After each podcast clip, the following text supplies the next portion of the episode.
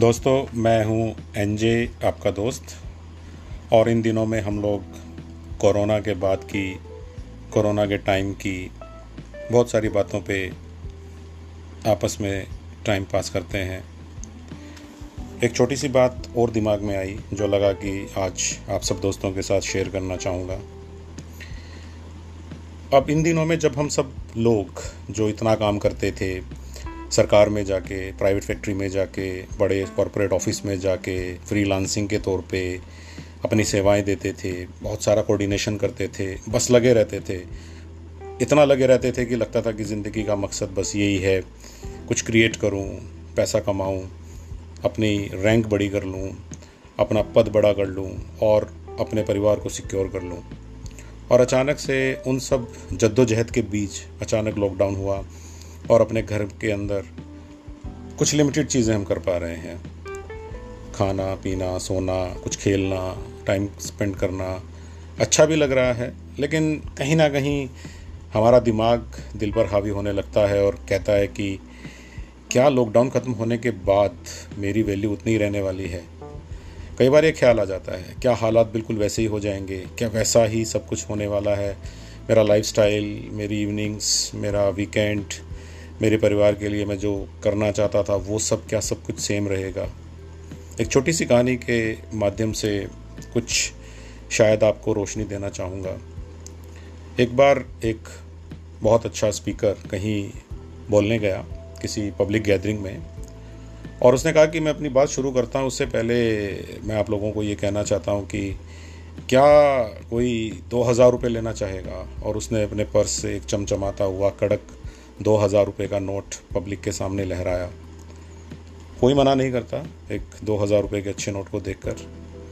लोगों ने कहा हाँ हमें लेना है। अचानक से उसने उस नोट को रोल करना शुरू कर दिया। जैसे हम लोग रोल कर देते हैं एक नोट को गोल गोल कर दिया। और फिर पूछा कि अब कोई लेना चाहेगा? लोगों ने कहा, बिल्कुल, लेना चाहेंगे। अब उसने अपने हाथों में उसको तोड़ना मोड़ना शुरू कर दिया। काफ़ी तुड़मुड़ सा गया नोट। और उसने फिर उस नोट को दिखाकर कहा अब लेना चाहोगे? जनता ने कहा क्यों नहीं लेना चाहेंगे? बिल्कुल लेना चाहेंगे। उसने कहा अच्छा। उसके बाद उसने उस नोट को स्टेज पर नीचे पटका और अपने जूतों से उसको जिसे मैं कहूँगा कि नो, नोट को ठोकर तो अब क्या मारेंगे लेकिन उस नोट को अपने पैरों के नीचे अपने जूतों के नीचे कुचलना शुरू कर दिया। एक तरह से उसने नोट की बेइज्जती करनी शुरू कर दी और फिर उस नोट को हाथ में उठा के कहा क्या अब भी लेना चाहोगे? और जनता का वही जवाब था जो इतनी देर से चल रहा था। चौथी बार भी जनता ने यही कहा कि हाँ हम इस नोट को लेना चाहेंगे।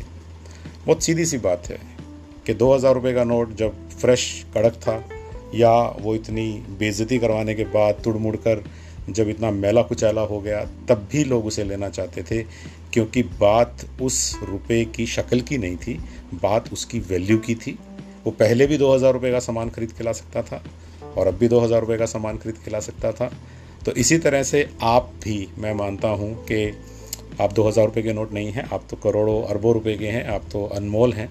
लेकिन सिर्फ़ उपमा देना चाहूँगा कि जिस तरह से एक करेंसी नोट किसी भी रूप में आने के बाद, मेला कुचला होने के बाद भी अपनी वैल्यू मार्केट में नहीं छोड़ता है, हम सब वही करेंसी नोट की तरह महसूस करें। इन दिनों में ठीक है, हम लोग बहुत ज़्यादा आराम कर रहे हैं, सुस्ती कर रहे हैं लेकिन बहुत सारी अच्छी चीज़ें भी कर रहे हैं। छुपी हुई बहुत सारे अरमान पूरे हो गए, बहुत सारी डिश ट्राई हो गई रेसिपीज़ ट्राई हो गई, दोस्तों के साथ बातचीत हो गई माँ बाप और दूसरे रिश्तेदारों को फ़ोन हो गए वीडियो फ़ोन हो गए, जिन लोगों की शादी अटेंड नहीं करी, अब उनको बधाई दे दी। जिन दोस्तों से लंबे समय से बात ये कह के नहीं होती थी कि यार बहुत बिज़ी चल रहा हूँ, अब उनसे बात हो गई। इस तरह से हमने अपनी ज़िंदगी का बहुत सारा बही खाता जो पेंडेंसी में चल रहा था, उसको ठीक कर लिया। तो कहीं ना कहीं हमारी वैल्यू कहीं नहीं जाने वाली है और देखना, जब भी हमारी दुकानें, हमारी फैक्ट्री हमारे ऑफ़िस खुलेंगे, हम वापस अपने आप को वैसा ही तैयार कर लेंगे।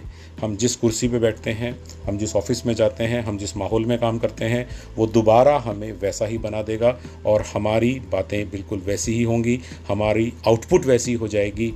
एक बार हमें हिम्मत करके ये सोच के आगे बढ़ना है कि हमें हमारे देश को वहीं लेकर जाना है, जहाँ वो इस कोरोना आउटब्रेक से पहले था।